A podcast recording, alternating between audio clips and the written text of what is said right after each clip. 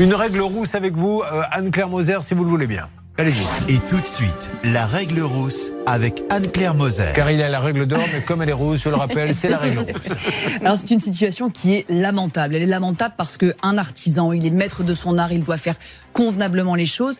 J'ai le devis sous les yeux qui était pas trop mal, si ce n'est qu'il n'y avait pas de délai d'exécution. C'était un truc un peu bizarre, on devait payer quarante pour cent à la signature, mais le chèque ne serait euh, pris qu'au euh, moment du commencement des travaux. Et finalement, voilà encore des gens euh, qui ont fait confiance à cet artisan, puisqu'il a quand même réussi, c'est un vrai talent, à se faire remettre huit mille euros pour ne rien faire. Ouais, la situation, elle est catastrophique. L'eau, ça déglingue euh, tout.